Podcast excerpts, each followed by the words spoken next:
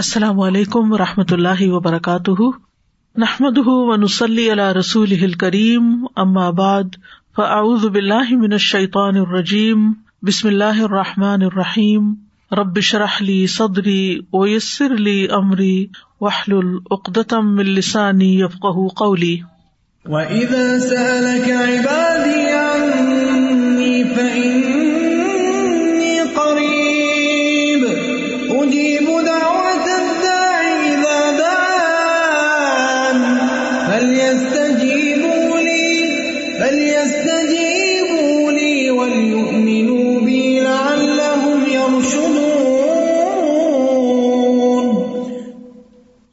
اور جب میرے بندے آپ سے میرے بارے میں سوال کرے تو کہہ دیجیے کہ بے شک میں قریب ہوں میں پکارنے والے کی پکار کا جواب دیتا ہوں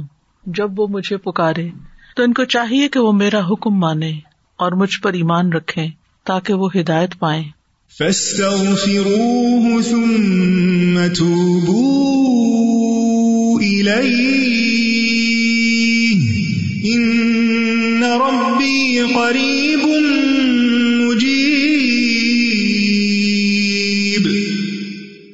سو اس سے بخش مانگو پھر اس کی طرف پلٹ آؤ یقیناً میرا رب قریب ہے قبول کرنے والا ہے الحمد للہ الحی القیوم اللہ قامت بی ودل اسما واطب ارد ولا کل شع ان قدیر لا الح الا الله وحده لا شريك له لا فی له في ہی و اولوہیتی و اسمای و صفاتی لئی سکمسلی شعی ان وہ سمیع البصیر سب تعریف اللہ کے لیے ہے جو زندہ اور قائم ہے وہ ذات جس کے حکم اور عدل سے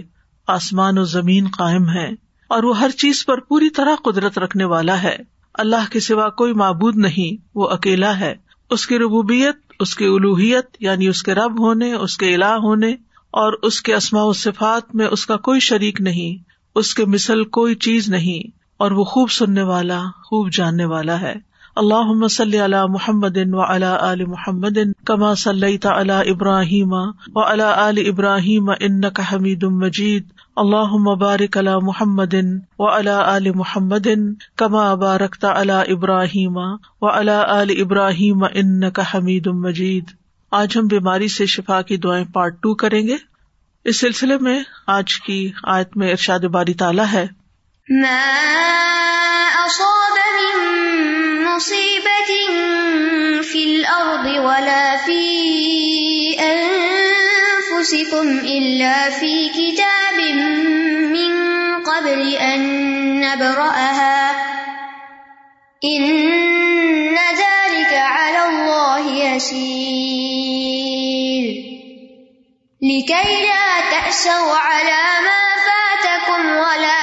جو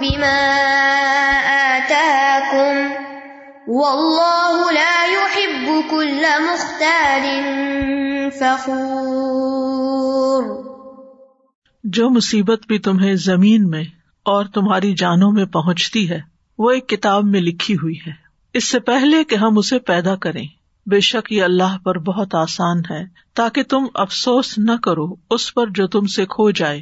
اور تم نہ اتراؤ اس پر جو اللہ نے تمہیں دیا ہے اور اللہ کسی خود پسند بہت فخر جتانے والے کو پسند نہیں کرتا عیسائد میں اللہ سبحان تعالیٰ اپنی قدرت کی خبر دے رہا ہے کہ جس طرح اس نے اپنی مخلوقات کی پیدائش سے پہلے ہی اپنی مخلوق کی تقدیر مقرر کی تھی وہ پہلے سے ہی جانتا ہے کہ اس دنیا میں کیا ہونے والا ہے زمین پر یا انسانوں پر کیا مصیبت آنے والی ہے ہم نہیں جانتے لیکن وہ جانتا ہے یہ اس کے علم میں ہے اور اس کا یہ علم لوہے محفوظ میں لکھا ہوا بھی ہے یعنی صرف اللہ تعالیٰ کے پاس ہی وہ علم نہیں بلکہ پوری طرح ریکارڈیڈ ہے یہ کام اللہ تعالیٰ پر بہت آسان ہے کہ وہ یہ جان لے کہ جو وہ پیدا کرنے جا رہا ہے وہ کس کس طرح فنکشن کرے گا کیا کام کرے گا کس وقت کس پر کون سی چیز آئے گی اور پھر یہ کہ کیا کیفیات ہوں گی کیسے حالات ہوں گے کیسے تبدیلیاں ہوں گی یہ سب کچھ لکھنا اللہ تعالیٰ کے لیے بہت آسان ہے اس سے ہم اندازہ لگا سکتے ہیں کہ ہم مخلوق میں اور اللہ رب العزت میں کیا فرق ہے یعنی اللہ سبحان تعالیٰ کی قدرت اور طاقت کتنی زیادہ ہے کہ ہر چھوٹی سے چھوٹی چیز ایک ذرے سے ذرے کے بارے میں علم اور آسمانوں اور پہاڑوں اور ان تمام چیزوں کے بارے میں علم اللہ تعالیٰ کے پاس ہے اور لکھا ہوا بھی موجود ہے یہ سب کچھ اس لیے بتایا جا رہا ہے یعنی یہ تو ایک حقیقت ہے ایک ریالٹی ہے کیونکہ اللہ تعالیٰ نے خود بیان کر دی یہ ہمیں کیوں بتایا جا رہا ہے تاکہ ہم دنیا میں کسی بھی چیز کے کھو جانے پر غم نہ کریں چاہے وہ ہماری صحت ہو یا کوئی کسی کی جان ہو یا کوئی مال ہو یا کوئی فصلیں ہوں یا انسان کی آمدنی کا کوئی ذریعہ ہو کوئی بھی چیز انسان سے کھو جائے تو اسے تقدیر کا حصہ سمجھ کر اس پر صبر کرے اور جو نعمتیں اللہ تعالیٰ ہمیں دے یعنی صرف یہ نہیں ہوتا کہ ہم سے لیا ہی جا رہا ہوتا ہے بلکہ ساتھ ہی ہمیں بہت کچھ دیا بھی جا رہا ہوتا ہے تو جو نعمتیں اس نے تمہیں عطا کی ہیں ان پر غرور اور تکبر نہ کرو بلکہ شکر ادا کرو کیونکہ اللہ تعالیٰ کسی تکبر کرنے والے غرور کرنے والے فخر کرنے والے کو پسند نہیں کرتا انسان کے یہی دو رویے ہوتے ہیں کہ جب اسے تکلیف آتی ہے تو جزا فضا کرتا ہے اور جب کچھ مل جاتا ہے تو آپے سے باہر ہو جاتا ہے اور یہ دونوں رویے اللہ تعالیٰ کو پسند نہیں بلکہ انسان کو ان دونوں اوقات میں وہ کرنا چاہیے جو اللہ تعالیٰ کو پسند ہے اور اسے یہ یاد رکھنا چاہیے کہ یہ تقدیر کا ایک حصہ ہے اللہ تعالیٰ نے یہ میرے بارے میں فیصلہ کیا ہے کہ اس وقت زندگی کے اس موڑ پر مجھے اس طرح کی بیماری آئے یا تکلیف آئے یا کوئی چیز جائے یا پھر آئے عموماً یہ ہوتا ہے کہ ہم تکلیفوں کو زیادہ یاد رکھتے ہیں ان کا تذکرہ زیادہ کرتے ہیں لیکن جو نعمتیں ہمیں ملی ہیں ان کو ہم یاد بھی نہیں کرتے گنتے بھی نہیں ان پہ شکر بھی کم ادا کرتے ان کا ذکر بھی نہیں کرتے یعنی عام طور پر ہماری جو گفتگو انٹریکشن کنورسن میسج ایکسچینجنگ جو ہوتی ہے وہ تکلیفوں پر مبنی مسائل پر مبنی پریشانیوں پر مبنی ہوتی ہے اس میں عام طور پر ان چیزوں کا زیادہ ذکر ہوتا ہے لیکن زندگی میں ہم نے کیا اچیومنٹس کی ہمیں اللہ تعالیٰ نے کن کن نعمتوں سے نوازا کیا کیا ہم پر رحمتیں ہوئی کیسے کیسے ہمیں مواقع ملے کیسی کیسی نعمتوں میں اس نے رکھا ہوا ہے اس کا تذکرہ یا تو ہوتا نہیں یا پھر ہوتا ہے تو فخر اور غرور کے انداز میں ہوتا ہے اپنا کارنامہ بتایا جاتا ہے اور یا پھر اس کے ذریعے دوسروں پر برتری جتائی جاتی ہے جبکہ شکر ادا کم ہی کیا جاتا ہے تو اللہ فرما فرمانے ہیں ماں اصاب مم مصیبت ان فل ارد نہیں پہنچتی کوئی بھی مصیبت جو زمین کو پہنچتی زمین پر کون کون سی مصیبتیں آتی ہیں جیسے بارشوں کا نہ ہونا اور اس کی وجہ سے قحط سالی زمین کا بالکل سوکھ جانا یا پھر زلزلوں کا آنا یا پھر خصف ہو جانا یا پانی کا زمین میں اتر جانا یا پھر سیلاب اور طوفانوں کا آنا وباؤں کا آنا جیسے کووڈ وغیرہ جس سے انسان متاثر ہوتا ہے یا زمین پر لڑائیاں اور جھگڑے اور فساد اور جنگیں جیسے یوکرین میں آج کل ہو رہی ہے یا اور جگہوں پر فتنے فساد پھیلے ہوئے ہیں تو یہ سب کچھ اللہ تعالیٰ کے علم ازلی میں تھا یعنی شروع سے ہی اللہ تعالیٰ کو پتا تھا کہ میں اس زمین پر انسان کو پیدا کروں گا اور ان کی مختلف چیزوں سے آزمائش کروں گا اور یہ اور یہ چیزیں زمین پر ہوں گی یہ اللہ تعالیٰ کا علم سابق ہے یعنی اللہ فی کتاب من قبل ان نبر احا ولا فی انفسکم اور نہ تمہارے نفسوں میں کوئی تکلیف آتی ہے یعنی انسان کی جان پر تو صحت کے سلسلے میں یہ آیت میں نے اس لیے اختیار کی ہے کہ ہم یہ جانے کہ ہم جو بیمار ہوتے ہیں ہمیں کسی قسم کی جو تکلیف آتی ہے جو ہم پر کوئی مصیبت آتی ہے نفس پر یعنی چاہے وہ نفسیاتی تکلیف ہو جو روحانی ہو کوئی جسمانی ہو ذہنی ہو کسی بھی قسم کی کوئی کرب اور بے چینی اور اینگزائٹی اور ڈپریشن اور کوئی بھی چیز جو انسان کے اوپر وارد ہوتا ہے یا کسی چیز کے کھو جانے سے انسان کو جو تکلیف اور پریشانی آتی ہے یا اپنے کسی پیارے کے اوپر جو دکھ تکلیف آتا ہے اس کی وجہ سے جو تکلیف لاحق ہوتی ہے یا پھر یہ کہ انسان کہیں سے گر جاتا ہے یا کوئی چوٹ لگ جاتی ہے یا پھسل جاتا ہے یا کسی وبا کا شکار ہو جاتا ہے یا انسان کے جسم میں کسی قسم کا کوئی استراب حتیٰ کی کوئی خارش ہوتی ہے یا پھر کسی طرح کی کوئی چبھن سی ہو جاتی ہے یا کوئی پین شروع ہو جاتی ہے کوئی بھی چیز جو ہمارے جسم میں ہوتی ہے یہ اللہ کے علم میں ہوتی ہے اور اللہ کے عزن سے ہوتی ہے اور اللہ تعالی کی کتاب میں یہ بھی لکھا ہوا ہے کہ کس انسان کو کس وقت کیا لاحق ہوگا اور پھر اللہ تعالیٰ کو یہ بھی پتا ہے کہ وہ اس وقت کس طرح ریئیکٹ کرے گا اور یہ جو ریئیکشن ہو جاتا ہے پھر یہ ہمارے امان نامے میں لکھ لیا جاتا ہے اور پھر اس کے مطابق ہمیں جو بھی بدلا ہوگا وہ دیا جائے گا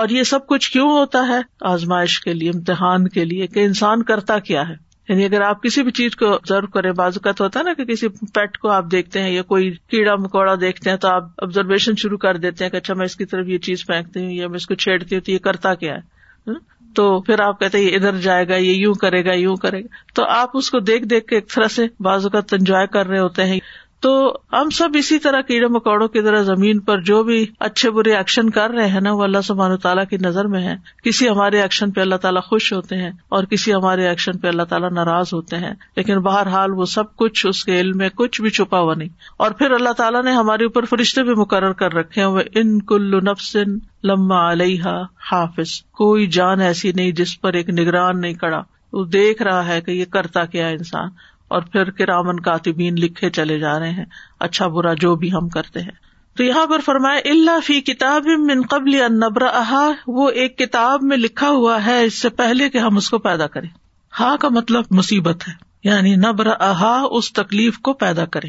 اور ایک قول یہ ہے کہ یہ زمین کی طرف جا رہی ہے بات یا نفس کی طرف کہ زمین کو پیدا کرنے سے پہلے یا اس انسانی جان کو پیدا کرنے سے پہلے یعنی قرآن مجید کی یہ بلاغت ہے اور ایک خوبصورتی ہے کہ اس کے اندر اتنی وسعت آ جاتی ہے ایک ہی ضمیر ہے اور اس میں انسان کی سوچ کی جہت کھلتی ہے کہ ہا کی ضمیر نفس کی طرف لوٹ رہی ہا کی ضمیر ارد یہ سب مونس ہے اور ہا کی زمین مصیبت کی طرف جا رہی ہے یعنی اس سے پہلے کہ مصیبت آئے اس سے پہلے کہ زمین پیدا ہو اس سے پہلے انسان پیدا ہو یہ سب کچھ لکھا ہوا ہے یعنی خیر و شر سب کچھ لوہے محفوظ میں محفوظ ہے اور یہ تقدیر جو ہے یہ اللہ کا عزری علم ہے اور اللہ تعالیٰ نے ہر چیز کا علم کے اعتبار سے احاطہ کر رکھا ہے کوئی چیز بھی اللہ کے علم سے باہر نہیں وہ ان اللہ قد اہا بکل شعین علم اب آپ جب بیمار ہوتے ہیں پریشان ہوتے ہیں تو آپ اللہ تعالیٰ سے اپنی حالت کا واسطہ دے کے بھی دعا کر سکتے اللہ تجھے تو پہلے سے ہی پتا ہے کہ میرے اوپر کیا آنا ہے اور تجھے تو پہلے سے ہی پتا ہے کہ میں کتنی کمزور ہوں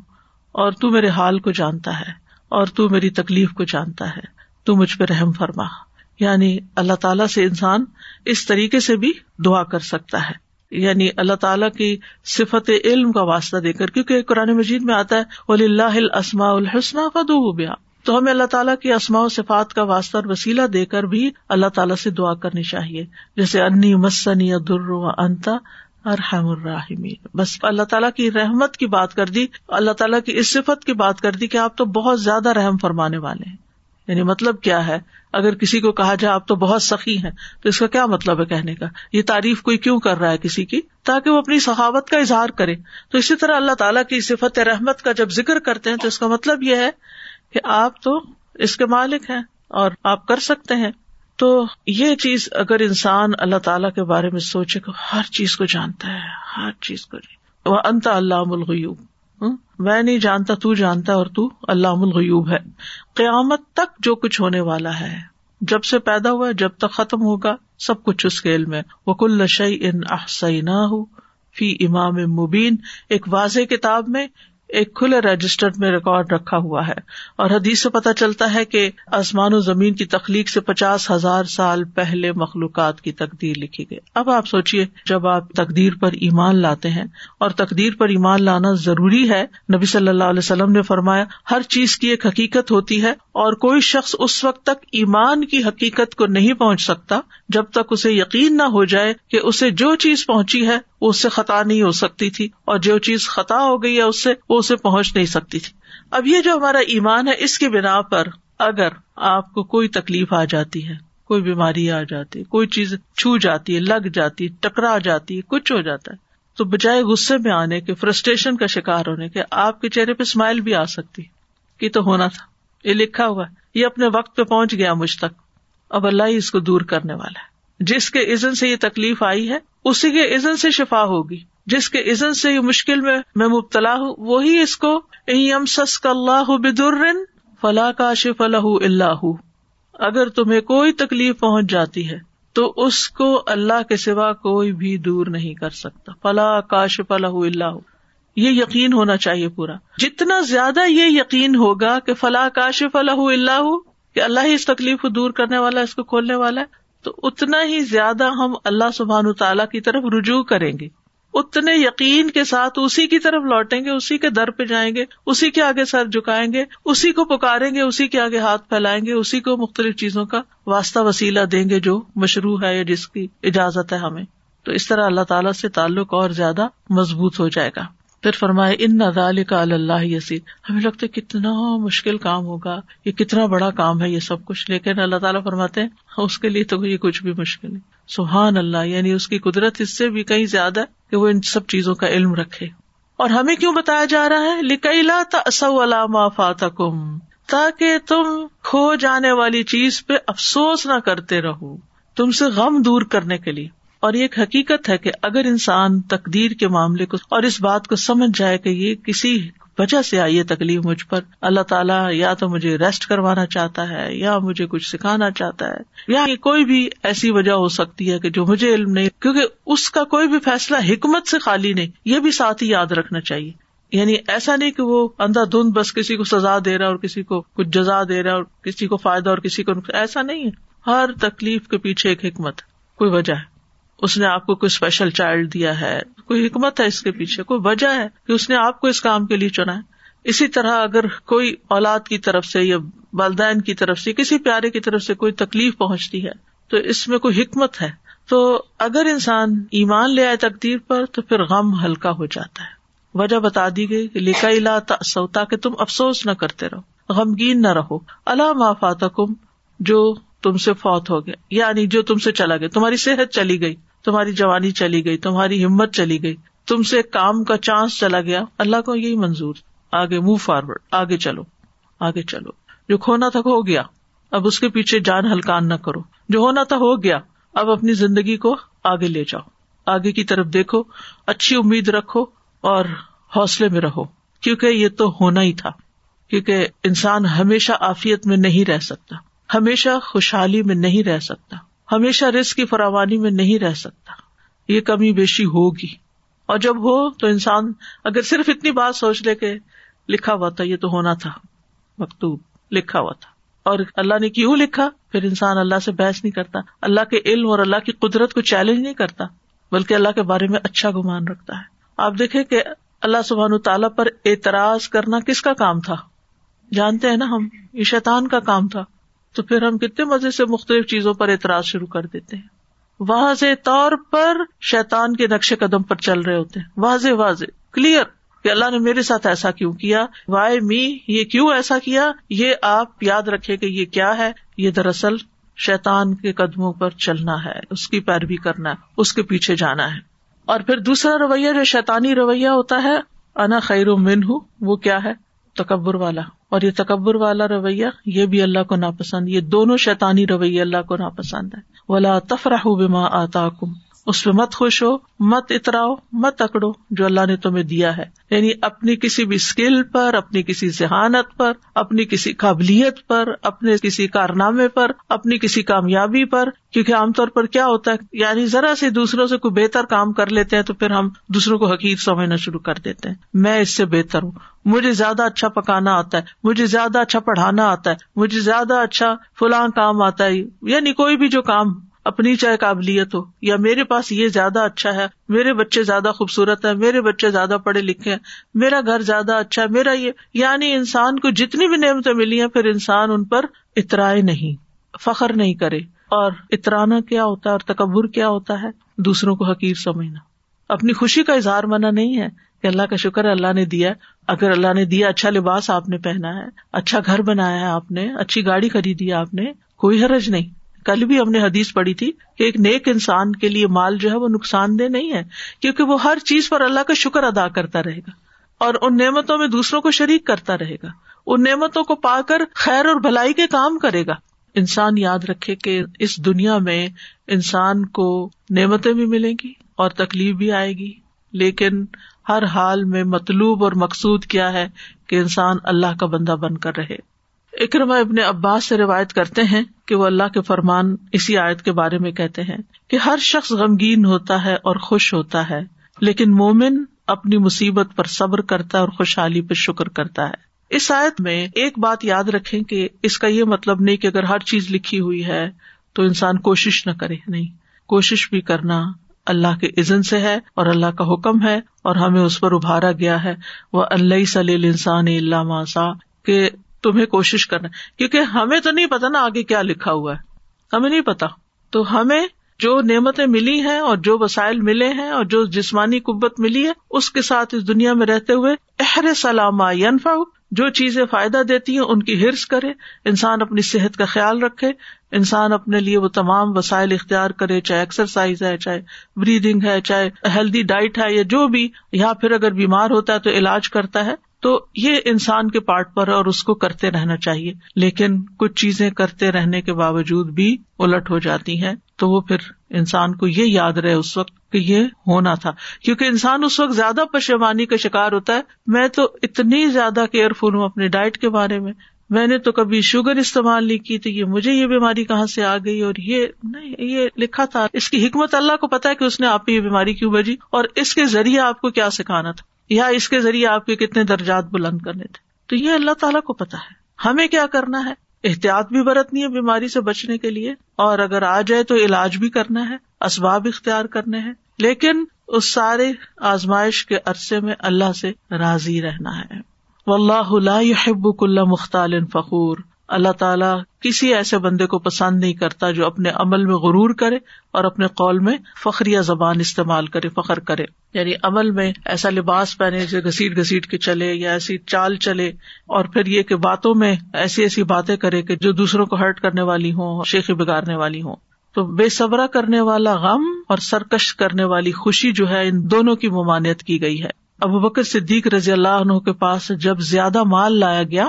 آپ کو معلوم ہے کہ نبی صلی اللہ علیہ وسلم کے زمانے میں فتوحات کا سلسلہ شروع ہو گیا تھا بہت سی جگہوں سے غنائم وغیرہ آ رہے تھے حضرت کے زمانے میں اور زیادہ بڑھ گیا حالانکہ صرف دو سال ہی تھے تو جب زیادہ مال آیا آپ کے پاس تو انہوں نے کہا اے اللہ ہم طاقت نہیں رکھتے مگر یہ کہ ہم اس بات پر خوش ہوں جو تون نے ہمارے لیے مزین کیا یعنی ہمیں مال اچھا لگتا ہے کوئی چیز ملتی ہے تو ہمیں خوشی ہوتی ہے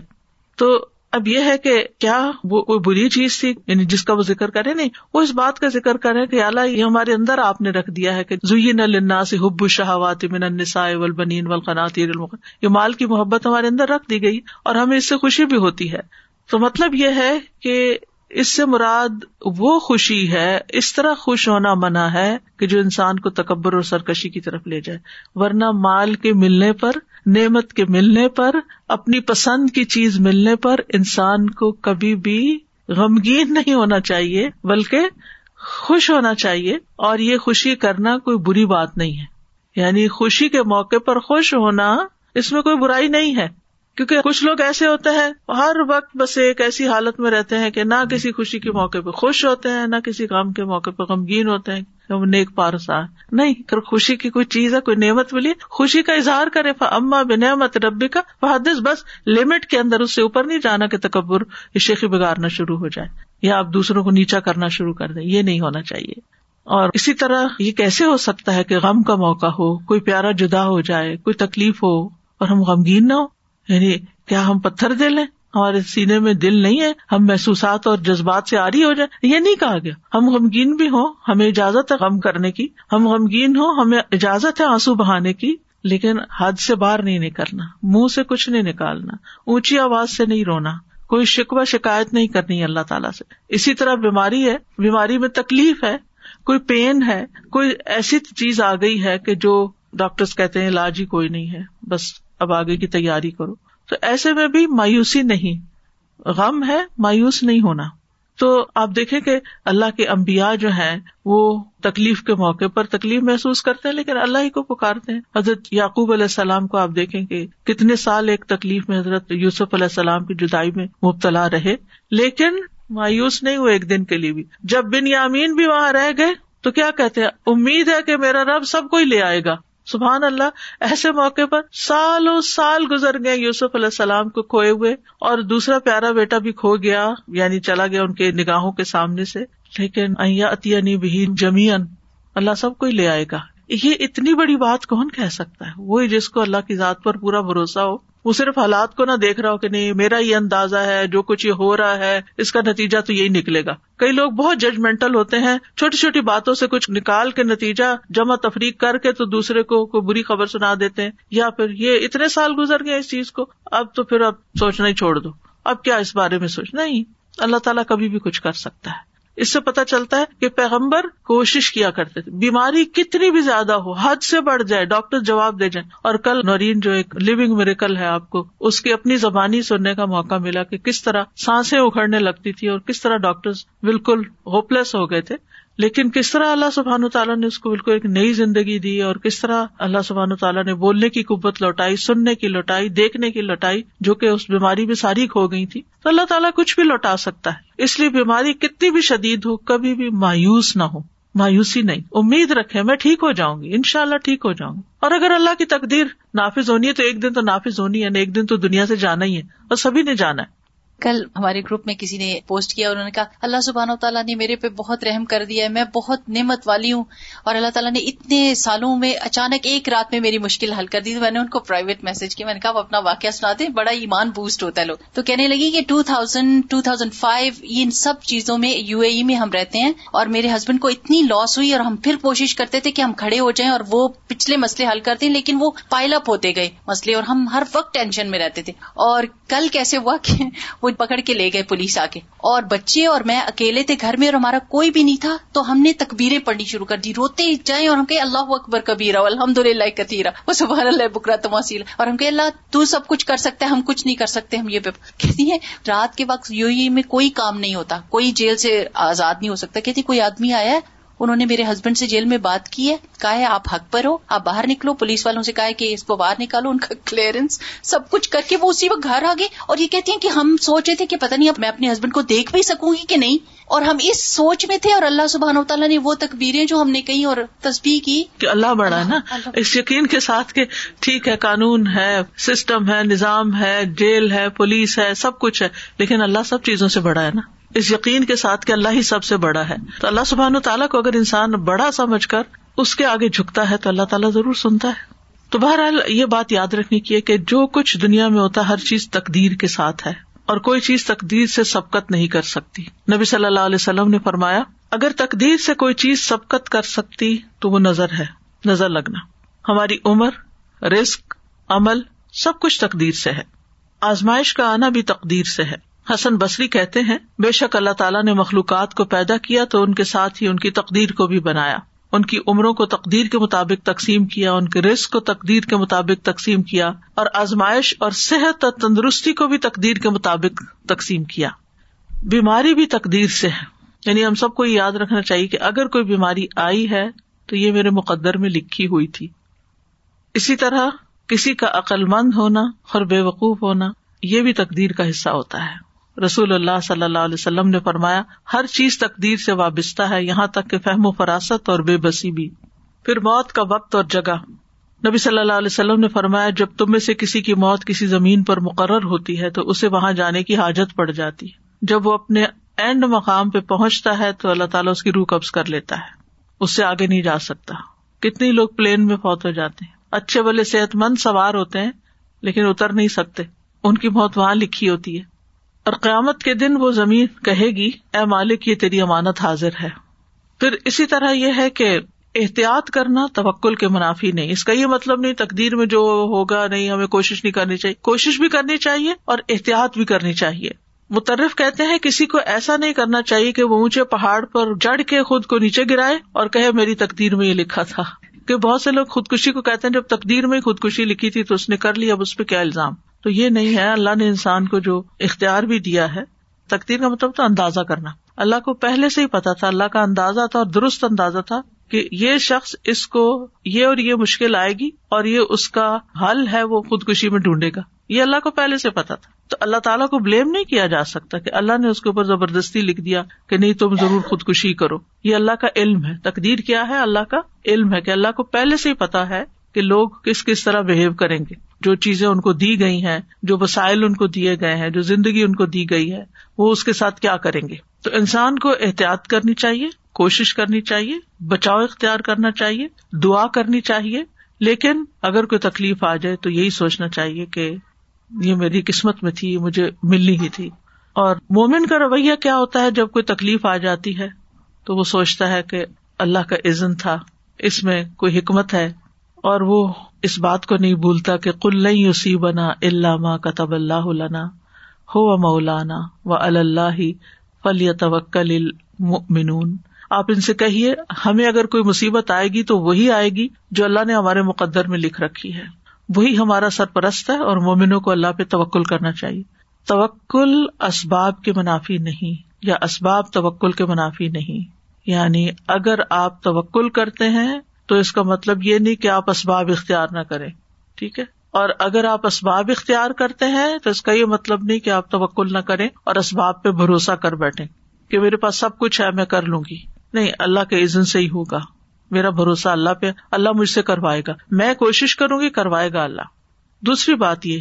بیماری آ جائے تکلیف آ جائے تو اللہ ہی کو پکارے فوراً دعا مانگے اس کی طرف رجوع کریں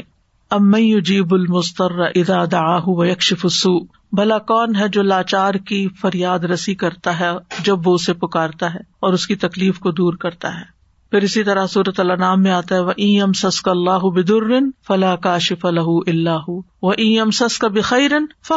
کل شعین قدیر اور اگر اللہ تمہیں کوئی نقصان پہنچا ہے تو اس کے سوا اسے کوئی دور کرنے والا نہیں تو پھر اس سے دعا کرنی چاہیے نا کہ وہ اسے دور کر دے اور اگر وہ تمہیں کوئی خیر پہنچائے تو ہر چیز پہ خوب خوب قدرت رکھنے والا نہیں وہ کر سکتا ہے لہٰذا پھر اسی کی طرف جائیں اسی سے مانگے اور زیادہ مانگے پھر اسی طرح یہ ہے کہ انسان کو دعاؤں کی کسرت کر دینی چاہیے وہ اضاسا اللہ کا عبادی انی و انی قریب ان ربی قریب و مجیب اور پھر پورا بھروسہ اللہ پہ ہونا چاہیے کسی ڈاکٹر پر کسی انسان پر نہیں کہ یہ کر دے گا میرے لیے کہ ان انسانوں کی کوشش بھی اللہ کے عزن سے ہی کامیاب ہوتی ہے انسانوں کو عقل کس نے دی جس عقل کے ساتھ وہ دوائیں استعمال کرتے ہوئے جو دوا بنی ہے وہ کس نے پیدا کیا وہ سارا سبسٹینس جو تھا سب کچھ اللہ کی طرف سے ہے تو اللہ ہی کو کافی سمجھے اور پھر اللہ ہی طبیب ہے پھر یہ کہ حالات بہتر ہونے کے لیے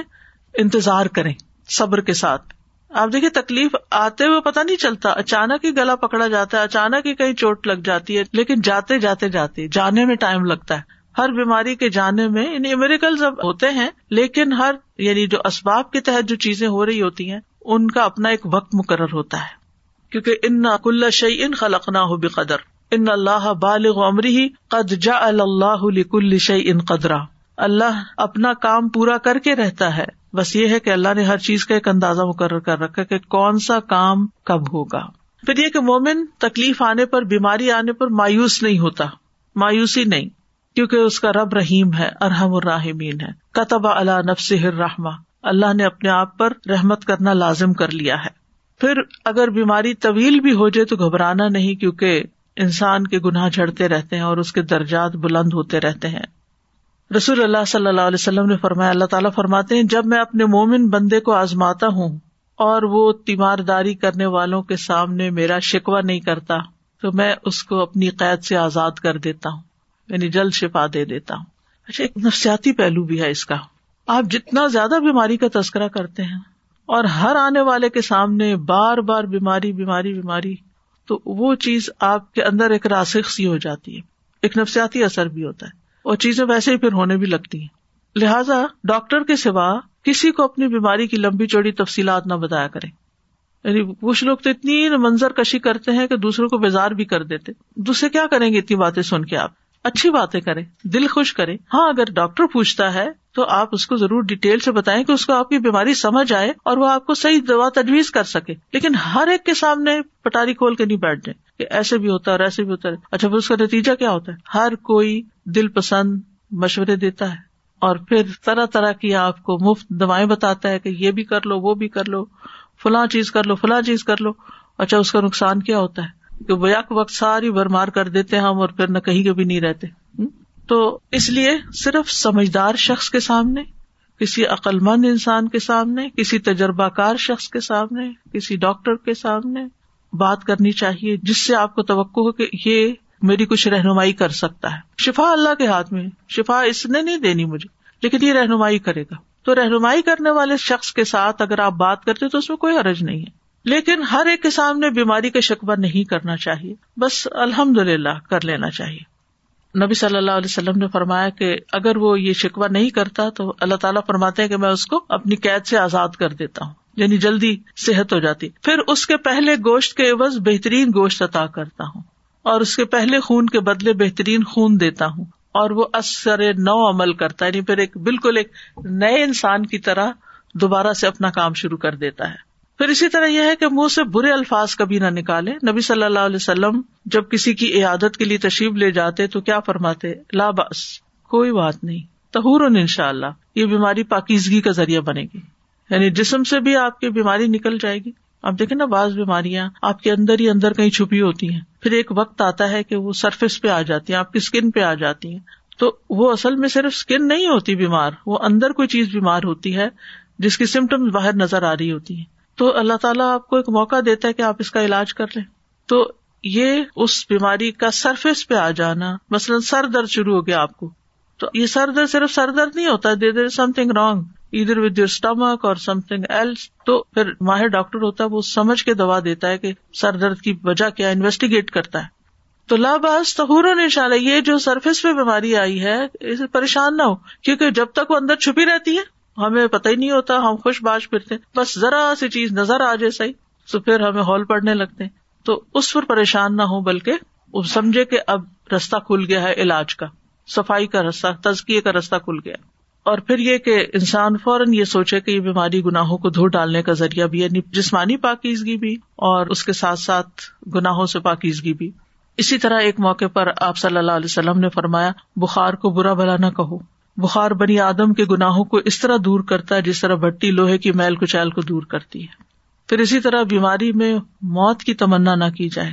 موت نہ مانگی جائے نبی صلی اللہ علیہ وسلم نے فرمایا تم میں کوئی شخص موت کی تمنا نہ کرے کیونکہ اگر وہ نیک ہوگا تو امید ہے کہ اس کے اعمال میں اور اضافہ ہو جائے اور اگر وہ برا ہے تو ممکن ہے وہ توبہ ہی کر لے کیونکہ موت تو اعمال کا سلسلہ منقطع کر دیتی ہے نا پھر انسان کچھ کرنے کے قابل نہیں رہتا حدیث میں آتا ہے کہ مومن کی عمر تو اس کی بھلائی میں ہی اضافہ کرتی یعنی جتنے دن آپ کو دنیا میں مل جاتے ہیں اتنا ہی آپ کو نیک اعمال کا وقت مل جاتا ہے اور پھر سب سے بڑی بات یہ کہ پازیٹو تھنکنگ اللہ کے بارے میں اچھا گمان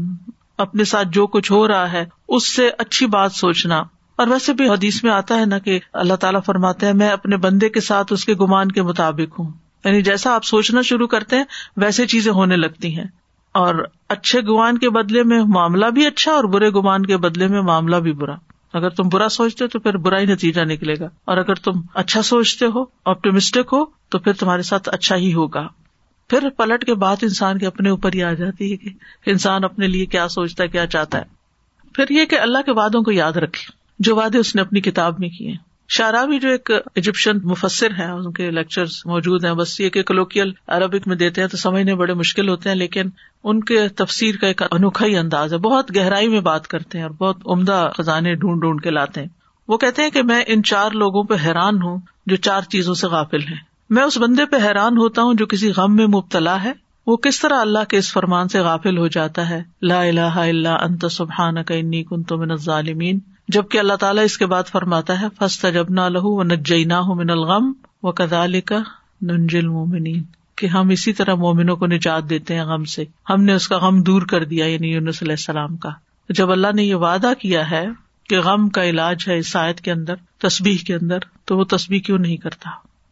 وہ کہتے میں اس بندے پہ حیران ہوتا ہوں جسے کسی تکلیف سے آزمایا گیا یعنی کوئی بیماری آئی اس پر کہ وہ کس طرح اللہ کے اس فرمان سے غافل ہو جاتا ہے انی مسنی در انت ارحم الراہمین مجھے تکلیف پہنچی ہے اور تو سب رحم کرنے والوں سے زیادہ رحم کرنے والا ہے جبکہ اللہ تعالیٰ اس کے بعد فرماتا ہے فس تجب نہ لہو ہم نے اس کی دعا قبول کر لی کشف نہ اما بھی اور جو کچھ تکلیف اسے تھی وہ ہم نے اس سے دور کر دی تو اللہ سبحان و تعالیٰ اگر ایوب علیہ السلام کی سنتا ہے تو ہماری بھی سنے گا ان کی دعا قبول کر لی اور اللہ نے ان کو بیماری سے صحت عطا کی تو یہ اللہ کا وعدہ ہے پھر کہتے میں اس بندے پہ حیران ہوتا ہوں جو خوف سے آزمایا گیا وہ کس طرح اللہ کے اس فرمان سے غافل ہو جاتا ہے حسب اللہ کیونکہ اس کے بعد اللہ تعالیٰ فرماتے ہیں فن اللہ سس ہم سو وہ تو اللہ کی نعمت اور فضل کے ساتھ لوٹے انہیں کوئی تکلیف نہ پہنچی تو یہ غم دور کرنے والی اور فکر پریشانی دور کرنے والی آیت ہے حسب اللہ و نعم الوکیل پھر کہتے ہیں میں اس بندے پہ حیران ہوتا ہوں جو لوگوں کے مکر و فریب سے آزمایا گیا یعنی لوگوں نے اس کے ساتھ چال چلی ہو وہ کس طرح اللہ کے اس فرمان سے غافل ہو جاتا ہے وہ اف امری اللہ ان اللہ بصیر بال عباد میں اپنا معاملہ اللہ کے سپرد کرتا ہوں بے شک اللہ بندوں کے حال کو خوب دیکھنے والا رج المن جو تھا اس نے یہ آیت پڑھی تھی جب فرعن کے دربار میں اس نے حق بول دیا تھا اور اسے پتا تھا کہ اب میرے ساتھ کیا ہونے والا ہے اور اس کے بعد اس نے اپنا معاملہ اللہ کے تو اللہ نے اس کو بچا لیا اور آل فرعون کو ڈبو دیا اور اسی طرح سورت غافر میں بھی آتا ہے اور اس کے بعد اللہ تعالیٰ فرماتے ہیں وہ فوقا اللہ سیات امام کرو جس دشمن کے غرق ہونے کی خوشی میں ابھی آپ نے دس محرم کا روزہ رکھا تھا روزہ تو رکھ لیتے پھر یاد نہیں ہوتا کہ کس چیز سے شکرانے کا تو مومن جو ہے وہ تکلیف میں اللہ سے راضی رہتا ہے اور اس کا اظہار کرتے رہنا چاہیے اللہ میں راضی ہوں اللہ میں راضی ہوں اللہ میں راضی ہوں اللہ مجھے تکلیف ہے لیکن میں راضی ہوں میں آپ کے فیصلے پہ ناراض نہیں ہوں کیونکہ جو اللہ کی تقسیم پہ راضی ہو جائے حدیث میں آتا ہے اللہ اسے برکت اور وسط دیتا ہے اور جو راضی نہ ہو اس کو برکت نہیں ملتی کیونکہ اللہ تعالیٰ نے اپنے بندے کو جو کچھ دے رکھا ہوتا ہے وہ اس میں اس کا امتحان لیتا رہتا ہے کیا امتحان کا بندہ کیا کرتا ہے مجھے ہاں جی، یاد ہے بچپن میں ہم اسکول میں تھے نا چھوٹے چھوٹے تو بعض اوقات بچے کو اپنے ساتھ سویٹس لے آتے کچھ لے آتے تو پھر وہ ایک دوسرے سے کہتے کہ مجھے بھی دو ایک دوسرے سے کہتے کہ مجھے بھی چکھاؤ تو بچے عموماً عموماً ہوتے کہتے کیوں نہیں دینا تو کہتے او ہو ہم نے تو صرف تمہارا دل دیکھا تھا کہ تم کیا کرتے ہو آپ کو بھی یاد ہوگا شاید اس طرح کے تمہارا دل دیکھتے تو وہ اس کو بہت برا بلا کہتے تھے جو بچہ شیئر نہیں کرتا تھا یا اکیلے بیٹھ کے لنچ کر لیتا تھا تو بہرحال تو اللہ تعالیٰ بھی ہمارا دل دیکھ رہے ہیں کہ میں اس کو ایک چیز دیکھتا ہوں اور پھر اس سے مانگتا ہوں کہ دے دو میرے راستے میں تو پہلے دیکھے کرتا ہے کیا تو بہرحال مصیبت پر بھی جو اللہ تعالیٰ کا شکر ادا کرتا ہے وہ خاص شاکرین میں سے ہوتا ہے یعنی ایک شکر ہوتا ہے جو عام نعمتیں ہیں جو سب کو اکٹھی ملی ہوئی ہیں نا یعنی جیسے ہوا ہے پانی ہے سورج ہے یہ مومن کافر سب کو ملی ہوئی ہے نا ہمیں بھی ملی ہوئی ہے اس پر بھی شکر ہے اور ایک ہوتا ہے اللہ کے نیک بندوں کا شکر جو نعمتیں خاص ان کو ملی ہوتی ہیں جیسے آپ کو قرآن کی نعمت ملی علم کی دولت ملی وغیرہ وغیرہ یا اتنے بے شمار لوگوں میں سے اللہ نے آپ کو توفیق دی کہ آپ یہاں آ کے سیکھ رہے ہیں اس پر شکر ادا کرتے ہیں اور ایک ہوتا ہے خاص الخاص بندوں کا شکر اور وہ ہوتا ہے کہ اگر انہیں کوئی تکلیف بھی پہنچے تو پھر بھی وہ شکر گزار ہوتے ہیں کہ اللہ آپ نے اتنا کچھ تو ہمیں دے رکھا ہے اگر یہ ایک چیز چلی گئی یا ایک تکلیف آ گئی تو کیا ہوگا پھر یہ ہے کہ بیماری میں انسان اپنی عبادت جتنی ممکن ہو وہ کرتا رہے اس کو نہ بھولے نمازیں نہ چھوڑ کے بیٹھ جائیں اس میں ہم دیکھتے ہیں نبی صلی اللہ علیہ وسلم نے اپنی بیماری میں حکم دیا کہ حضرت ابو بکر لوگوں کو نماز پڑھائے جب وہ لوگوں کو نماز پڑھانے لگے تو رسول اللہ صلی اللہ علیہ وسلم نے اس دوران ایک دفعہ اپنے آپ کو ذرا ہلکا محسوس کیا اور اس وقت ابو بکر ابھی نماز پڑھا رہے تھے کہ آپ وہاں تشریف لے گئے ابو بکر نے آپ کو دیکھا تو پیچھے ہٹنا چاہا لیکن آپ نے اشارے سے ان کو اپنی جگہ پر رہنے کا حکم دیا پھر آپ ابو بکر کے برابر ان کے پہلو میں بیٹھ گئے تو ابو بکر رسول اللہ صلی اللہ علیہ وسلم کی ابتدا کر رہے تھے اور لوگ ابو بکر کی پیروی کر رہے تھے تو بیماری میں اللہ کا ذکر خوب کرتے رہے ایک بڑی خوبصورت حدیث یہ دعائیں ایپ میں میں نے یہ ڈلوا دی ہوئی ہے یہ ذکر بھی الغر ابو مسلم کہتے میں گواہی دیتا ہوں کہ ابو سعید اور ابو حرارا رضی اللہ عنہما نے گواہی دی کہ ان دونوں کی موجودگی میں رسول اللہ صلی اللہ علیہ وسلم نے فرمایا جو لا اللہ اللہ اللہ اکبر کہتا ہے تو اس کا رب اس کی تصدیق کرتا ہے اور کہتا ہے ہاں میرے سوا کوئی معبود برحق نہیں میں ہی سب سے بڑا ہوں جب وہ لا الہ اللہ وحدہ کہتا ہے تو اللہ تعالیٰ فرماتا ہے ہاں مجھ تنہا کے سوا کوئی معبود برحق نہیں اور جب وہ لا اللہ وحدہ اللہ تو اللہ تعالیٰ کہتے ہاں مجھ تنہا کے سوا کوئی معبود برق نہیں اور میرا کوئی شریک نہیں اور جب لا الہ الا اللہ لہ الملک و لہ الحمد کہتا ہے تو اللہ تعالیٰ کہتا ہے کہ ہاں کوئی معبود برق نہیں مگر میں میرے ہی لیے بادشاہت اور میرے ہی لیے حمد ہے اور جب اللہ اللہ قوت اللہ بلّہ کہتا ہے تو اللہ تعالیٰ فرماتے ہاں میرے سوا کوئی معبود نہیں اور گناہوں سے بچنے اور بھلے کام کی قوت نہیں مگر میری توفیق سے آپ فرماتے تھے جو کوئی ان کلمات کو اپنی بیماری کی حالت میں کہے اور مر جائے تو اسے آگ نہیں کھائے گی تو ہر بیمار کو یہ ذکر ضرور کرنا چاہیے رسول اللہ صلی اللہ علیہ وسلم نے فرمایا جس نے یہ پانچ کلمات کسی دن یا رات یا کسی مہینے میں پڑے پھر اس میں وہ فوت ہو گیا تو اس کے گناہ معاف کر دیے جائیں گے اور وہ کیا ہے لا الہ الا اللہ اللہ اکبر لا الہ الا اللہ وحدہ لا الہ الا اللہ ولا شریک لہ لا الہ الا اللہ لہ الملک و لہ لا الہ الا الا اللہ ولا ولا حول قوت باللہ پھر استغفار کرنا انسان اپنی بیماری میں توبہ استغفار کرتا رہے دروشی پڑتا رہے کیونکہ اس سے رحمتیں آتی ہیں تو ان شاء اللہ اللہ تعالیٰ اس کی مدد کرے گا پھر یہ کہ بیماری کا علاج ضرور کروائے یعنی مایوس ہو کے چھوڑ نہ دے کہ یہ لا علاج بیماری ہے تو فائدہ نہیں یعنی جس طرح کا بھی ممکن ہو علاج کروائے کیونکہ نبی صلی اللہ علیہ وسلم نے فرمایا اے اللہ کے بندو علاج کیا کرو کیوں اللہ تعالیٰ نے جو بیماری بھی اتاری ہے اس کے ساتھ اس کی شفا بھی نازل کی ہے سوائے موت اور بڑھاپے کے یعنی کوئی بیماری بھی لا علاج نہیں آپ فرما ہیں نا کہ علاج کرنا ضروری ہے مگر کبھی کبھی کچھ ایسا حالات ہو جاتے ہیں کہ انسان کی اتنی اولڈ ایج ہوتی ہے اور اس کا علاج جو ہوتا ہے وہ اتنا ڈفیکلٹ ہوتا ہے تو کوئی نہیں کروانا چاہتا تو از دیٹ اوکے اگر کسی علاج کے نتیجے میں زیادہ بڑی تکلیف کا امکان ہے تو پھر وہ علاج نہ کرایا جائے آلٹرنیٹ تھراپی دے جیسے کینسر ہو جاتا ہے کافی بڑی جی تو اس کا صرف ایک سرجری ہی علاج نہیں ہوتا کچھ اور چیزیں وہ کیمو سے بھی منع کر دیتے ہیں کوئی حرج نہیں سے بھی منع کر دیتے ہیں جی کوئی حرج نہیں اس میں پھر یہ کہ آلٹرنیٹ تھراپیز ہوتی ہیں جو پین کو یا تکلیف کو کم کرے یعنی کوئی نہ کوئی ہیلا چارا کوئی فیزیکل تھراپی کوئی اور چیز جو کسی طرح ایز کرے بیمار کو basically they give some like that ٹھیک ہے ہاں، اور اس کے ساتھ انسان دعا کرے ذکر اس کا جب تک اللہ نے زندگی رکھی ہے جیسے سیڈیٹیو یہ بھی تو پھر ایک علاج ہی ہے نا ایک طرح سے جی جی وہ پین کلر دیتے ہیں بیسکلی جی وہ کہتے ہیں جتنا چیڑیں گے اتنی زیادہ تکلیف بالکل تو اللہ تعالیٰ نے کوئی بیماری ایسی نہیں پیدا کی کہ جس کا علاج پیدا نہ کیا ہو علاج کرنا چاہیے علاج کرتے رہنا چاہیے اور بڑھاپے کا علاج نہیں ہے یہ دیکھے نا آپ کہہ رہے ہیں کہ اتنے بڑھاپے میں جا کے اگر ایسی کوئی بیماری ہو جاتی تو پھر اس کا واقعی علاج نہیں ہوتا اور صرف اس کی تکلیف کو ہی کم کرنے کی طرف توجہ ہوتی ہے یہ تو نبی صلی اللہ علیہ وسلم نے خود بھی فرما دیا اور یہ بھی یاد رکھنا چاہیے کہ دوا سے شفا اللہ کے عزن سے ہی ہوتی ہے انسان کے ہاتھ میں نہیں دوا کے اندر کچھ نہیں ہے دوا اللہ کے عزن سے ہی شفا دیتی ہے ایک بندے کو وہی فائدہ دیتی ہے چیز دوسرے کے اوپر اثر ہی نہیں کرتی اور پھر یہ کہ صرف میڈیسن ہی نہیں بلکہ اللہ کے کلام سے بھی شفا حاصل کرنی چاہیے اگر کوئی ایسا بیمار ہے جو سرجری نہیں کروا سکتا کیمو نہیں لے سکتا لیکن اس کے اوپر دم وغیرہ مسلسل کیا جا سکتا ہے تو یہ بھی ایک علاج کا ذریعہ ہے کیونکہ اللہ کے کلام میں شفا ہے کل ہو الدین امن ہدم و شفا نہ صرف یہ کہ جسمانی بیماریوں کا بلکہ روحانی بیماریوں کا شفا الما فدور پھر سنت سے علاج امبیا کو قلبی اور روحانی ادویات دی گئی جو فائدہ دیتی ہیں بعض بیماریاں ایسی ہیں کہ جو ڈاکٹروں کی پہنچ سے باہر ہوتی ہیں ان کو پتہ ہی نہیں ہوتا کہ بیماری کیا ہے اور اس کا علاج بھی نہیں کر سکتے وہ جانتے نہیں ہوتے تو ایسی صورت میں خاص طور پر جو وہی کے ذریعے ہمیں ملا ہے اس کے ذریعے علاج کرنا فائدہ دیتا ہے اور وہ بھی کروانا چاہیے یعنی روحانی علاج جس کو کہتے ہیں کیونکہ اللہ کے سوا کوئی نہیں جانتا کہ اس بیماری کا کاز کیا ہے تو ڈاکٹرس کو جب تک کاز سمجھ نہیں آتی تو وہ علاج کیسے کریں وہ اپنی عقل سے اس تکلیف کو دور کرنے کے لیے کچھ نہ کچھ دیتے رہتے ہیں لیکن بازو کا صرف وقت ہی آرام آتا ہے اور پھر تکلیف بڑھ جاتی ہے یا آرام آتا بھی نہیں ہے ابھی آج ہی کسی نے مجھے ذکر کیا کہ انہوں نے شوگر کی دوا دی اور وہ دوا ایسی تھی کہ اس سے کڈنی جو ہے وہ متاثر ہو گئی تو اس کو بھی کوئی خاص آرام نہیں آیا اور ساتھ ایک اور آرگن جو ہے وہ بھی ڈیمیج ہو گیا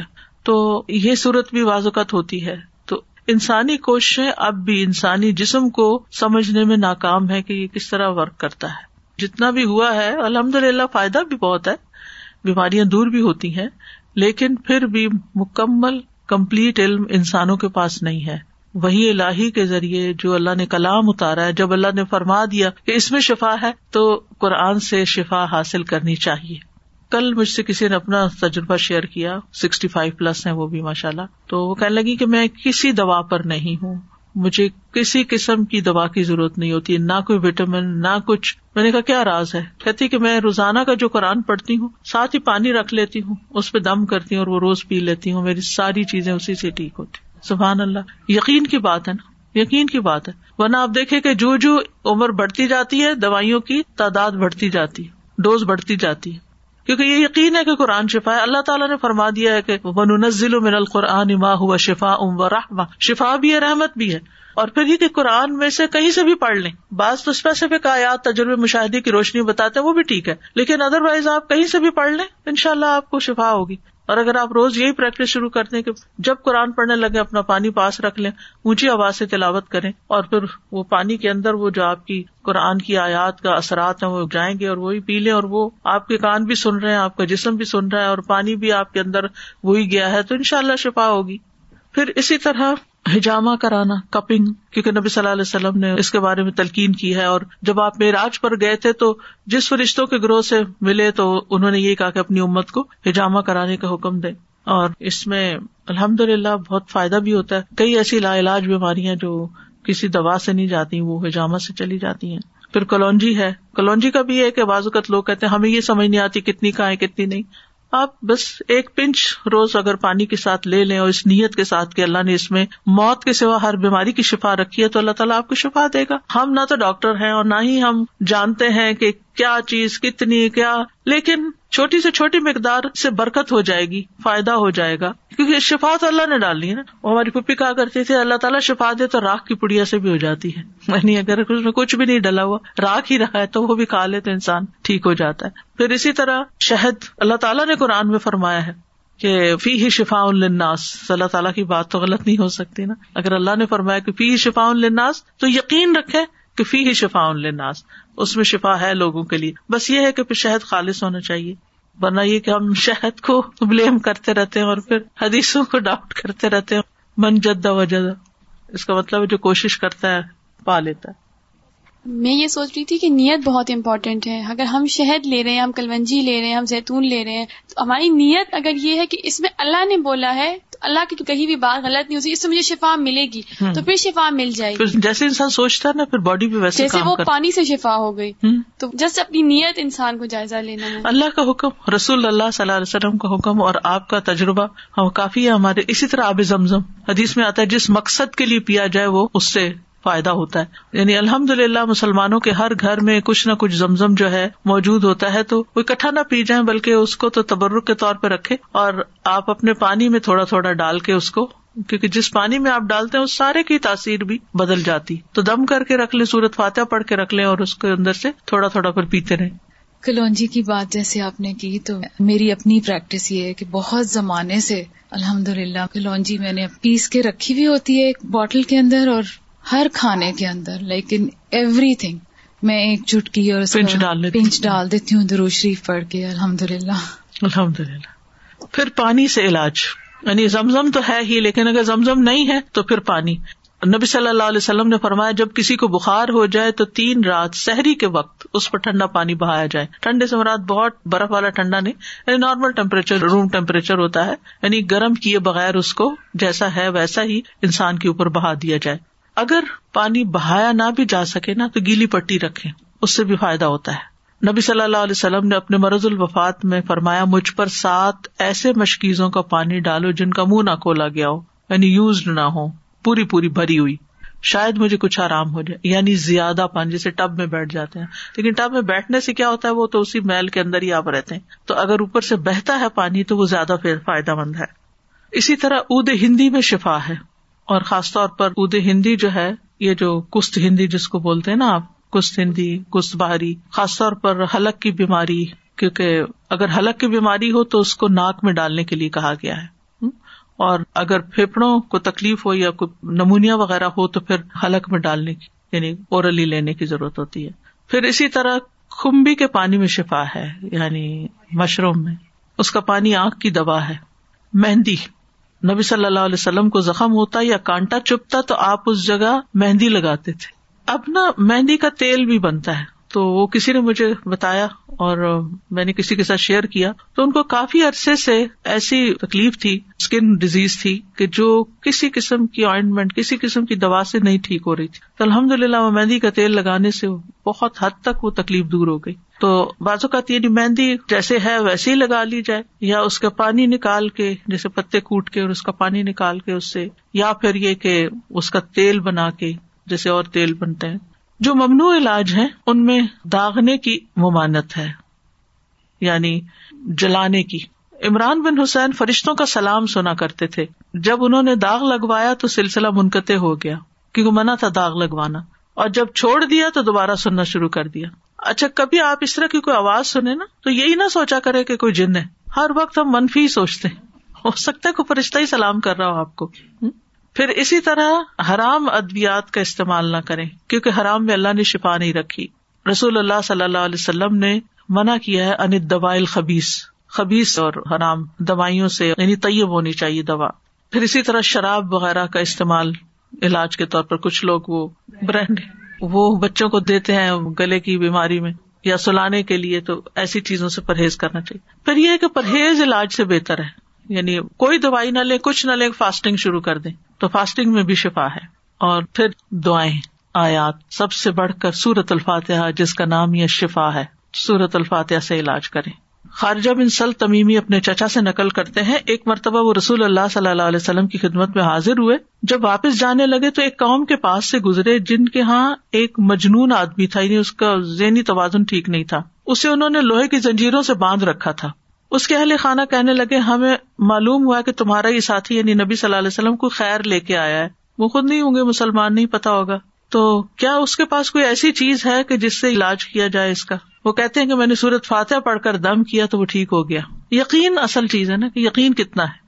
ایک لیکچر یقین پر بھی ہونا چاہیے کیونکہ نا دین کے معاملے میں دعاؤں کے معاملے میں ہمارا یقین نہیں ہوتا فقتب اللہ پھر جو منزل ہم پڑھتے ہیں اس میں سورت فاتح کے علاوہ آیت الکرسی ہے البکرا کی آخری دو آیات ہیں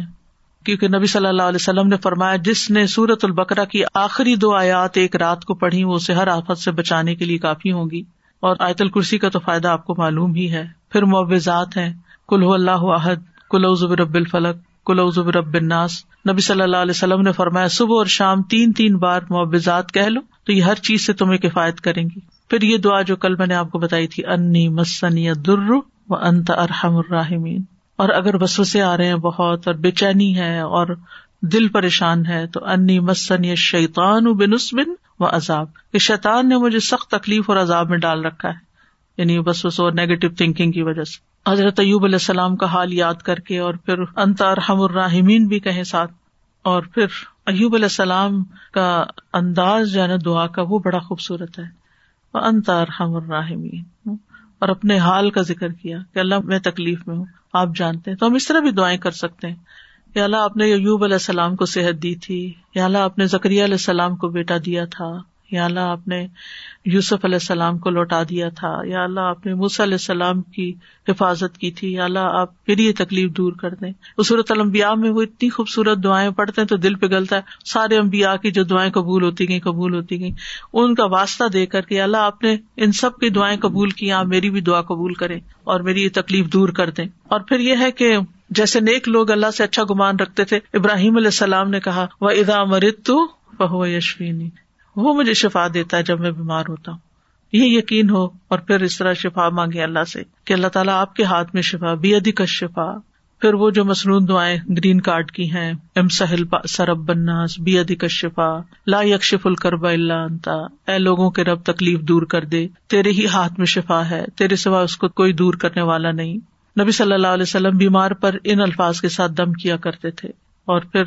ایک اور روایت میں آتا ہے انس رضی اللہ عنہ کہتے ہیں کہ میں تم پر وہ دعا پڑھ کر کیوں نہ دم کروں جسے رسول اللہ صلی اللہ علیہ وسلم پڑھتے تھے تو حضرت ثابت کی طبیعت خراب تھی تو انہوں نے کہا ضرور کیجیے تو حضرت انس نے ان الفاظ کے ساتھ دم کیا اللہ رب الناس مد ہی بالباس عشف انت شافی لا شافی اللہ انتا شفا اللہ پھر اسی طرح یہ ہے کہ اگر کوئی جل جائے تو اس کا علاج نبی صلی اللہ علیہ وسلم نے کس طرح کیا ایک خاتون کہتی ہیں کہ میں ہب شخص سے واپس آ رہی تھی مدینہ سے کچھ فاصلے پر تھی تو کھانا پکانا شروع کیا لکڑیاں ختم ہوئی تو لکڑیوں کی تلاش میں نکلی تو بچے نے ہانڈی اپنے اوپر گرا لی اور وہ بازو پہ گر گئی اور وہ جل گیا تو وہ پھر لے کے نبی صلی اللہ علیہ وسلم کی خدمت میں حاضر ہوئی کہا اللہ کے رسول صلی اللہ علیہ وسلم میرے ماں باپ آپ پہ قربان یہ محمد بن حاتم ہے اور ان کے ساتھ یہ ہوا ہے تو آپ نے اپنا لواب دہن ڈالا اور سر پہ ہاتھ پھیرا اور برکت کی دعا کی اور اس جلی ہوئی جگہ پر لواب دہن ڈالتے جاتے تھے اور ساتھ یہ دعا پڑھتے تھے ازہب الب سرب وشف انت شافی لا شفا اللہ شفا کا عشف شفاقاد اب پچھلے دنوں ایک پوسٹ آپ نے بھی شاید دیکھی ہو جس میں وہ کوئی حکیم یا طبیب ایسی ریکمینڈ کرتا ہے کہ اگر کوئی شخص صبح کے وقت اپنا پہلا لواب اپنی آنکھوں کے اندر لگاتا ہے تو اس کی آنکھوں کی بینائی تیز ہو جاتی ہے اور بیماریاں دور ہوتے ہیں بہرحال لواب کے اندر بھی اللہ نے شفا رکھی ہے اور پھر اسی طرح خود کو تکلیف ہو اور یہ تو میں نے بہت دفعہ آزمایا ہے کہ درد کی جگہ پر ہاتھ رکھ کے انسان تین دفعہ بسم اللہ پڑھے اور سات دفعہ اعوذ بزت اللہ و قدرت و حاضر بہت ہی خوبصورت دعا ہے اور بہت جلد تکلیف دور ہوتی ہے خاص طور پہ اگر گٹنوں وغیرہ میں تکلیف ہے تو آپ ان کو کلونجی کے آئل سے رب بھی کرتے جائیں اور یہ دعا پڑھتے جائیں تو ان شاء اللہ ٹھیک ہو جائیں گے پھر اسی طرح اگر کہیں پھوڑا پنسی ہے چھوٹا موٹا تو اس پر نبی صلی اللہ علیہ وسلم یہ دعا پڑھتے تھے بسم اللہ تو اردنا کا تبا دینا لیوشفا بھی سکیم نا بے عزن ربنا اللہ کے نام کے ساتھ ہماری زمین کی مٹی یعنی جس زمین پہ انسان رہتا ہے وہیں کی مٹی لے سکتا ہے اگر مدینہ کی مٹی نہ ہو ہمارے رب کے حکم سے ہم میں سے بعض کے لعاب کے ساتھ ہمارے بیمار کو شفا دی جائے یعنی وہاں پر کوئی بڑی بڑی فارمیسیز نہیں تھی کوئی اور علاج کے لیے ہاسپٹل نہیں تھے تو یہی چیزیں جو تھیں نبی صلی اللہ علیہ وسلم نے عمل کر کے دکھائی اور لوگوں کو فائدہ بھی پہنچا تو نبی صلی اللہ علیہ وسلم کسی کے جسم پر کوئی پھوڑا کوئی زخم کوئی تکلیف ہوتی تو لو آپ کے ساتھ مٹی لگا کے اس جگہ پر لگا دیتے تھے اور راکھ کا لگانا جو ہے آپ صلی اللہ علیہ وسلم کو جب جنگ عہد میں آپ کو تکلیف پہنچی تھی تو حضرت فاطمہ نے چٹائی جلا کے اس کی راکھ جو تھی وہ وہاں لگا کے تو پٹی کی تھی تو اس میں بھی اللہ تعالیٰ نے شفا رکھی ہے اور پھر اسی طرح تکلیف اور پریشانی کے وقت کی جو عام دعائیں ہیں وہ بھی پڑھنی چاہیے یا حیو یا قیوم برحمت کا استغیث اللہ اللہ ربی لا کو بھی شیا پھر اسی طرح لا الہ اللہ انتصان اکنی گن الظالمین پھر نبی صلی اللہ علیہ وسلم جب کر بر تکلیف اور پریشانی اور بے چینی ہوتی تھی اس وقت پڑھتے تھے لا الہ الا اللہ العظیم الحلیم لا الہ الا اللہ رب العرش العظیم لا الہ الا اللہ رب السماوات و رب و رب العرش الکریم یعنی عرش سب سے بڑی چیز ہے نا مخلوقات میں سے تو اس کے رب کا واسطہ دے کر پھر دعا کرتے تھے پھر اسی طرح عافیت کی دعائیں بھی مانگنی چاہیے کہ اللہ تعالیٰ بیماریوں سے محفوظ رکھ خاص طور پر جب کوئی وبا وغیرہ پھیلی ہو یا آپ کسی بیمار کو دیکھیں یا ہاسپٹل میں جائیں یا کسی کی تیمارداری کرنے جائیں ویسے بھی صبح شام تین تین دفعہ اللہ آفی فی بدنی اللہ عافنی فی سمی اللہ عافنی نی فی بسری لا اللہ انتا پھر اللہ انی اعوذ بک ان زوال نعمتی کا و تحول عافیتی کا وجا عطی نقمت کا و جمی اس کا اے اللہ بے شک میں تیری پناہ لیتا ہوں اس بات سے کہ تیری دی ہوئی کوئی نعمت مجھ سے چھن جائے اور تیری دی ہوئی عافیت پلٹ جائے اور کوئی ناگہانی عذاب آ جائے اور میں تیری تمام ناراضگیوں سے تیری پناہ لیتا ہوں اور پھر اللہ مین اوزبی کا من جہ دل بلا و درک شقا و سو القدا و شماطت اے اللہ بے شک میں تیری پناہ مانگتا ہوں سخت مصیبت بد بختی لاحق ہونے بری تقدیر اور دشمنوں کے خوش ہونے سے پھر اسی طرح اللہ عمنی اوزب کمن سم امی وکمی والجنون جنونی وزامی ول برسی و اللہ بے شک میں بہرے پن گنگے پن پاگل پن کوڑ برس اور تمام بری بیماریوں سے تیری پناہ مانگتا ہوں اور پھر اللہ عمنی اوزب من الحم و الحزنی و لجی و القصل و البلی و غلبی اخلاقی بیماریوں سے روحانی بیماریوں سے نجات اللہ میں تیری پناہ مانگتا ہوں دکھ غم آجزی سستی بخل بزدلی قرض داری کے بوجھ اور لوگوں کے اپنے اوپر غلبے سے پھر اوزب کلمات اللہ من شر ما خلق کر ہر طرح کی شر سے اللہ تو مجھے بچا لے جہاں بھی انسان جائے کسی شہر میں جائے کسی جگہ پر جائے پلین میں ہو کہیں پر آپ اینٹر ہو بینک میں اسکول میں تو تین دفعہ اگر آپ یہ پڑھ لیں کوئی چیز آپ کو نقصان نہیں دیتی کیونکہ انسان کو ڈر ہوتا ہے نا کہ بارشز ہوں گے اور خاص طور پر آج کل کے میں پھر اعوذ بکلمات اللہ من کل و من کل عین متن یعنی لوگوں کی گیدرنگ میں جائیں آپ کو ڈر ہوتا ہے کوئی نظر نہ لگ جائے کوئی اور اسی طرح کی چیز یہ دعا بھی بہت فائدے کی ہے ویسے بھی پڑھنی چاہیے اور پھر شیتانی بسپت سے اگر بہت نیگیٹو تھنکنگ ہو رہی ہو اور بہت برے برے خیالات آ رہے ہوں کسی کے بارے میں کوئی بات بہت بری ستا رہی ہو تو ازب کلمات اللہ احتام من غزب ہی و ہی و شر عبادی ہی و من حمزات شاطینی و این درون خاص طور پہ برا خواب آنے کے بعد اگر دل پہ بار بار پریشانی کا خیال آ رہا ہے بار بار آ رہا ہے تو اس کو بھی جھٹکنے کے لیے یہ دعا پڑھی جا سکتی تو اللہ تعالیٰ محفوظ رکھیں گے اب بس آخر میں چند موٹی موٹی باتیں کہ اگر آپ کسی بیمار کے پاس جائیں تو کن چیزوں کا خیال رکھیں کیونکہ مریضوں کی عادت کا حکم دیا گیا ہے کیونکہ اس سے انسان کو اپنی نعمتیں یاد آتی ہیں اور انسان کو آخرت کی یاد آتی ہے اور مسلمان کی عادت جو ہے وہ دوسرے مسلمان پر حق ہے خاص طور پر اگر کوئی قریبی لوگوں میں سے ہو نبی صلی اللہ علیہ وسلم نے فرمایا جب کوئی شخص اپنے کسی مسلمان بھائی کی عادت کرتا ہے تو وہ جنت کے باغات میں چلتا ہے یہاں تک کہ بیٹھ جائے اس کے بیٹھنے پر اللہ کی رحمت سے ڈھانپ لیتی ہے اگر واقعی عیادت کی نیت سے کسی کے پاس جاتے ہیں اور عبادت کی نیت سے اور اگر صبح کے وقت جائے تو شام تک ستر ہزار فرشتے اس کے لیے دعائیں بخش کرتے ہیں اور شام کو جائے تو صبح تک یعنی اتنا بڑا عجر و ثواب ہے اور عیادت نہ کرنے والوں کی مذمت کی گئی ہے اللہ تعالیٰ کے آمد کے دن فرمائیں گے کہ میرا فلاں بندہ بیمار تھا تو نے اس کی عادت نہیں کی یعنی تم نے اس کا حال ہی نہیں پوچھا اگر تو اس کی عادت کرتا تو مجھے اس کے پاس پاتا عیادت کرتے وقت اسے اجر کی خوشخبری دی جاتی ہے اور مریض کو دعا دے کر خوش کرے ہو سکے اس کو دم کر دیں اور دعا کا کارڈ دے دیں کوئی بھی ایسی چیز اس کو بتائیں کہ یہ بیماری اس کے درجات کی بلندی کا ذریعہ اچھی باتیں کریں حوصلہ افزائی کریں غم گساری کریں اور عادت کے وقت کی دعاؤں میں لا بستہور ان شاء اللہ کوئی بات نہیں ٹھیک ہو جاؤ گے سب صاف ہو جائے گا اگر اور دعائیں آپ کو لمبی چوڑی نہیں بھی آتی تو سورت فاتح تو سب کو آتی سورت فاتح پڑھ کے دم کر دیں معوضات پڑھ کے دم کر دیں اور پھر اسل اللہ عظیم رب الرش العظیم یشفیق سات دفعہ پڑھ کے آپ اس پہ دم کر دیں نبی صلی اللہ علیہ وسلم نے فرمایا جو مسلمان کسی بیمار کی عادت کے لیے اس کے پاس آئے جس کی موت کا وقت نہ آیا ہو اور سات مرتبہ یہ پڑھے تو اللہ تعالیٰ اس کو شفا عطا کر دیتا ہے تو یہ بیمار کے لیے پڑھنی چاہیے پھر اللہ مشف فلان اگر دور بیٹھے ہیں تو دور سے دعائیں کر دیں اور دیگر بھی ازہب الباس اور مذہب اور یہ ساری دعائیں جو پہلے میں آپ کو بتا چکی ہوں دیگر بیماریوں کے علاج میں یہ دعائیں گرین کارڈ پہ لکھی ہوئی ہیں ان سب کا بھی یعنی اگر آپ کے پاس زبانی یاد نہیں تو دیکھ کے بھی آپ ان کو پڑھ سکتے ہیں اور ساتھ اپنے لیے بھی ایک دعا مانگے کہ اللہ مجھے اس سے عافیت میں رکھنا یعنی الحمد اللہ ہلدی آفانی ابتلا کبھی وفد اللہ کثیر ممن خلق تبدیلا تو حدیث میں آتا ہے کہ جو یہ پڑھے گا اس مصیبت سے محفوظ رہے گا جس میں دوسرا مبتلا ہے تو اللہ تعالیٰ ہمیں بیماریوں میں اور ساری تکلیفوں میں درست رویہ اختیار کرنے کی توفیق دے اور سنت کے مطابق علاج بھی اور بہیو کرنے کی توفیق دے جس سے اللہ تعالیٰ راضی ہو جائے ایک امتحان ہے اس امتحان کو پاس کرنا ضروری ہے اور پاس کرنے پر بہت بڑے درجات ہیں اور اگر انسان اس پر ناکام ہو جاتا ہے تو دنیا میں بھی تکلیف اور آخرت کی بھی تکلیف و اخردان الحمد اللہ و بحمد کا اشد اللہ اللہ اللہ انتا استخر کا و اطوب السلام علیکم و رحمۃ اللہ وبرکاتہ